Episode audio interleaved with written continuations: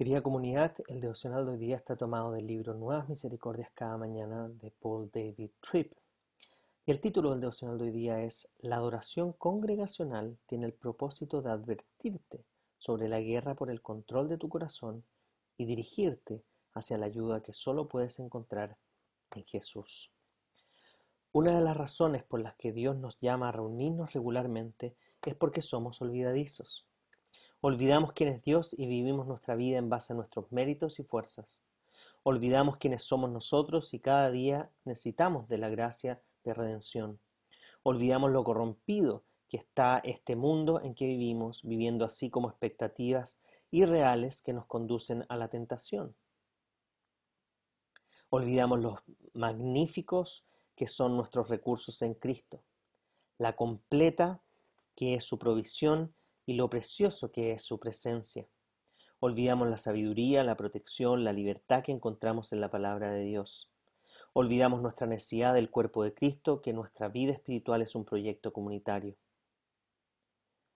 Olvidamos que no solamente hemos sido bendecidos como recipientes de la gracia de Dios, sino que hemos sido llamados a ser instrumentos de esa gracia en la vida de otros. Olvidamos que tenemos un enemigo que nos acecha para devorarnos. Olvidamos que la vida no puede ser encontrada en la creación física. Olvidamos que hemos sido creados para vivir para una gloria mayor que la nuestra y para un reino mayor que el nuestro. Sí, necesitamos reunirnos una y otra vez. Y por medio de la adoración, la predicación y el compañerismo con otros, debemos recordar lo que entendemos a olvidar. Una de las cosas que olvidamos es que la guerra más grande y importante en nuestras vidas no es la guerra fuera de nosotros, sino la guerra dentro de nosotros. En cada lugar de nuestra vida existe una batalla por el control de nuestros corazones. En cada lugar de nuestra vida em, existe eh, una batalla por el control de nuestros corazones. Esta es la guerra de las guerras, ya que Dios diseñó nuestro corazón para ser el centro de nuestro ser. Esto significa que lo que gobierna nuestro corazón moldea nuestras palabras y acciones. Por esto, la gran guerra no es aquella que tenemos contra otras personas o cosas. No, esta guerra es más fundamental que las demás. Esta guerra es descrita en 2 Corintios 5, versículo 15. Y Él murió por todos, para que los que viven ya no vivan para sí, sino para aquel que murió por ellos y fue resucitado. La pregunta es, ¿viviremos para nosotros mismos, reduciendo nuestras vidas a nuestros pequeños caprichos y demandas, o viviremos para Dios? Todo esto suena muy teológico, pero en realidad es muy práctico.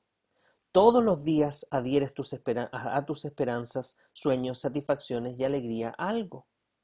Todos los días buscas algo que te dé vida. Todos los días te entregas a algo esperando que te dé paz y gozo. Todos los días adhieres tu identidad a algo y solo tienes dos opciones. Puedes buscar vida en la creación y ser decepcionado o puedes buscarla en el Creador y encontrar paz duradera. La adoración congregacional tiene el propósito de recordarte una y otra vez que la vida no se encuentra a nivel horizontal, sino que en lo que Jesús te ha dado. Y si quieren profundizar aún más en este tema, pueden leer Santiago, capítulo 4, versículos 13, hasta el capítulo 5, versículo 6. Solo me gustaría agregar que hoy día no nos podemos juntar presencialmente por el tema del coronavirus. Pero es muy importante de que como comunidad estamos juntos nos estamos reuniendo por los distintos medios que hemos logrado eh, eh, encontrar. Em, por lo cual te quiero animar a que puedas buscar em, las instancias y, y de poder reunirte con otros, ya sea telefónicamente, ya sea con una videollamada, ya sea nuestras reuniones de Zoom. Es importante mantenernos en comunidad Pese al aislamiento social, tenemos que encontrar el acercamiento espiritual. Y eso es posible en nuestra relación con Dios y con nuestros pares. Por lo tanto, te animo a que puedas participar de todas las instancias que tenemos como iglesia como comunidad para poder vernos, para poder animarnos y para poder recordarnos las cosas que son centrales, que muchas veces se nos olvidan. Hoy día en medio de la pandemia puede que nos olvidemos de muchas cosas con respecto a nuestra fe, que estemos enfocados en tantas cosas que no tengamos tiempo para pensar en eso. Pero los quiero animar a que podamos mantenernos en comunidad y participar de las instancias que tenemos para poder juntos recordarnos por medio de la alabanza, por medio de la predicación, por medio del compañerismo que tenemos los unos a los otros, lo que es realmente esencial. Y así podamos definir nuestras prioridades en base a lo que la Biblia define nuestras prioridades y no en base a las agendas eh, o proyectos de tantas ideologías, grupos, de todo tipo, que quieren imponernos una, em, una agenda para nuestra vida, porque finalmente nosotros tenemos que definirla en base a la palabra de Dios, que es la que nos guía, la que nos transforma y que la, la que nos recuerda todas las verdades que Dios ha prometido, quién es Él, quiénes somos nosotros, cuál es el objetivo por el cual Él vino y por cual todavía estamos esperando que Él vuelva. Que tengan un bendecido día y que la gracia de Dios los acompañe durante el resto de los días.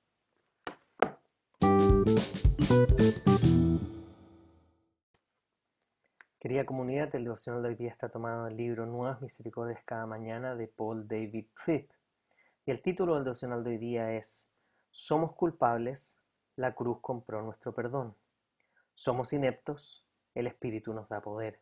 Somos necios, la palabra de Dios nos provee sabiduría. ¿Qué aporté yo a tu mesa de salvación? No tenía justicia que ofrecer, fuerza que dar, sabiduría que presentar.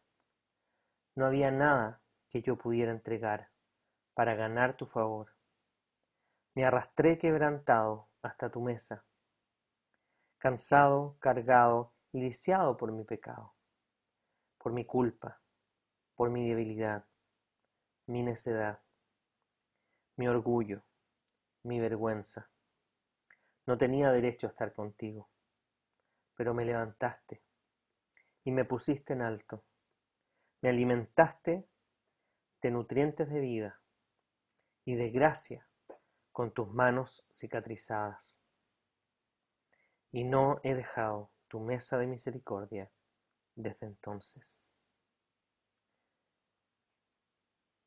Que esta oración y esta reflexión nos haga justamente pensar cómo todo estaba contra nuestra. Somos culpables de pensamiento, de palabra y de obra por no hacer la voluntad de Dios. Y aunque nos guste ponernos en la balanza con otras personas que consideramos más malas, la verdad es que aquí no importa cuán grave es lo que hayas hecho, finalmente la menor, la menor desobediencia a la ley finalmente te condena. Por lo tanto, somos culpables, pero la cruz compró nuestro perdón.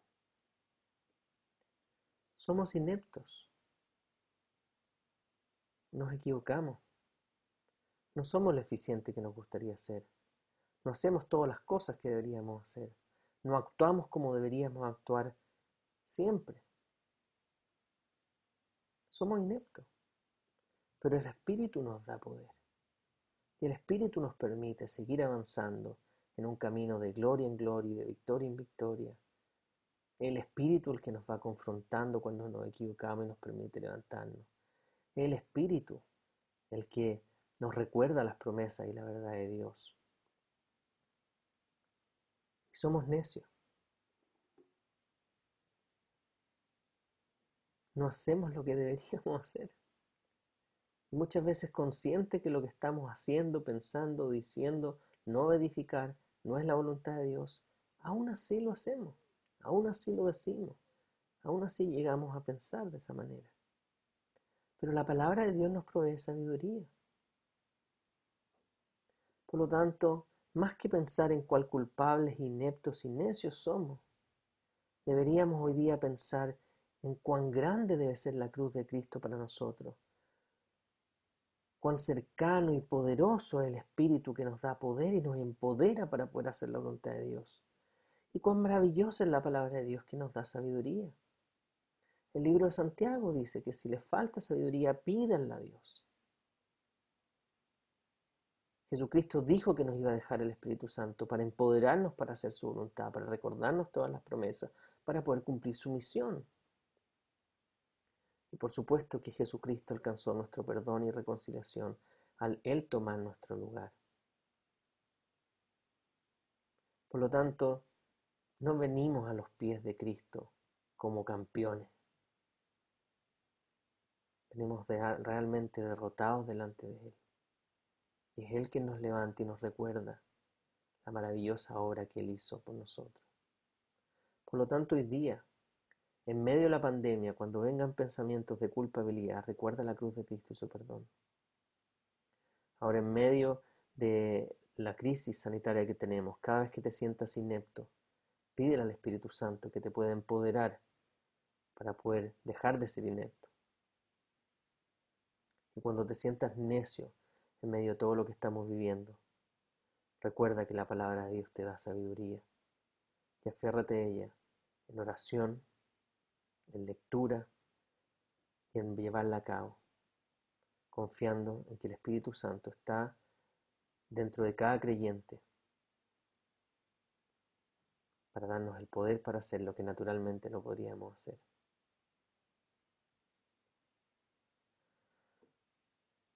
Que la gracia de Dios los acompañe durante el día de hoy, todo lo que queda esta semana.